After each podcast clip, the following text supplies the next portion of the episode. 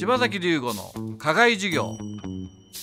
このコーナーは公立中高一貫購入士に強い薄井学園の提供でお送りします。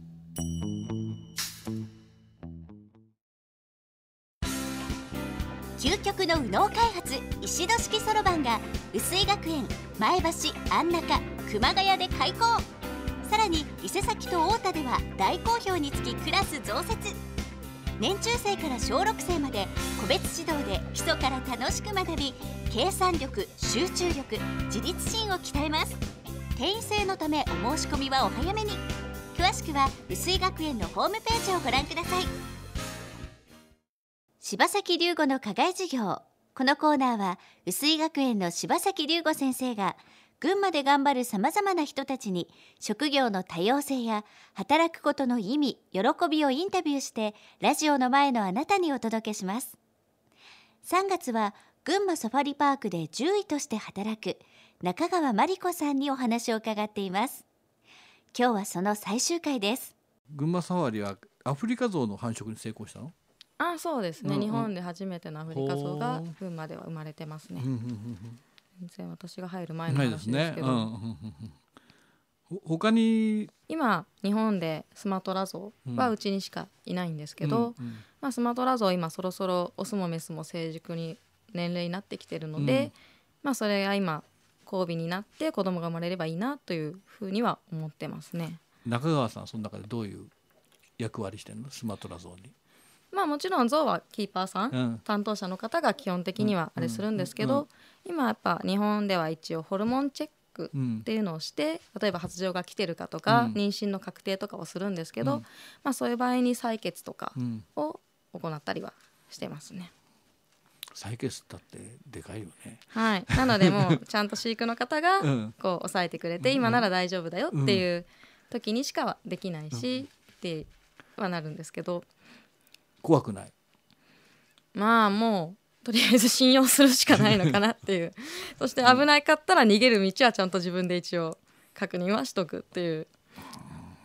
そうね。まあそうだよね。はい。怖がってたらできないしね。はい。怖がると相手もわかるしね。そうなんです。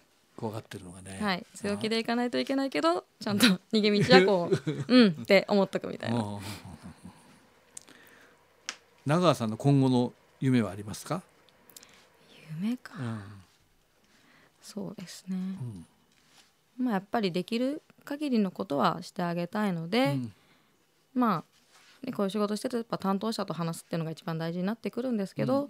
できるだけ早くあなんかけ怪我してんだなとか痛いんだろうなっていうのを見つけてあげれて、うん。やっぱりできるだけの数の多くの子を助けてあげたいなとは思いますね。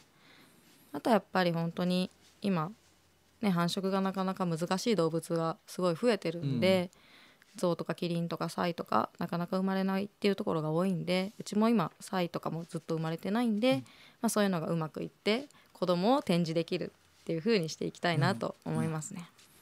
子供たちに何をえっ、と感じてほしいかね？どんなちっちゃいものでもやっぱ生きてるんだよっていうことはちゃんと感じてほしいし、まあ人に対するのと一緒で動物をちゃんと大事にしてほしいなというふうには思いますね。ん。今結構なんか命が軽く見られるような子供が多いんで、うん。そうじゃないよねって相手が人でも動物でも、まあ、ちゃんとしっかり命を考えれること、そして人を観察してあどう感じてるんだなとかどう思ってるんだなということをちゃんと感じれる？子供になってほしいなとは思いますね。うん、だけど本当そうだよね、はい動物っていうのはね、うん、そう動物は喋れないから、うん。やっぱこっちが感じてあげないといけないので、そういう感性とか観察力とか、うん。やっぱそういうのってちっちゃい頃からの遊び方とかで育ってくると思うんですよね。ど動物はあの隠すもんね。そうです。うん、それがやっぱ一番難しいんですようん。ね。獣医さんただ見てるだけで、はい、うん痛いも痒いも言わないからね。それ大変だよね。よく見ないといけないから。はい、こうん。こがやっぱ難しいけど楽しいとこですね。はい、わかりました。柴崎龍吾の課外授業。3月は群馬サファリパークの獣医中川真理子さんにお話を伺いました。柴崎龍吾の課外授業。このコーナーは薄井学園の提供でお送りしました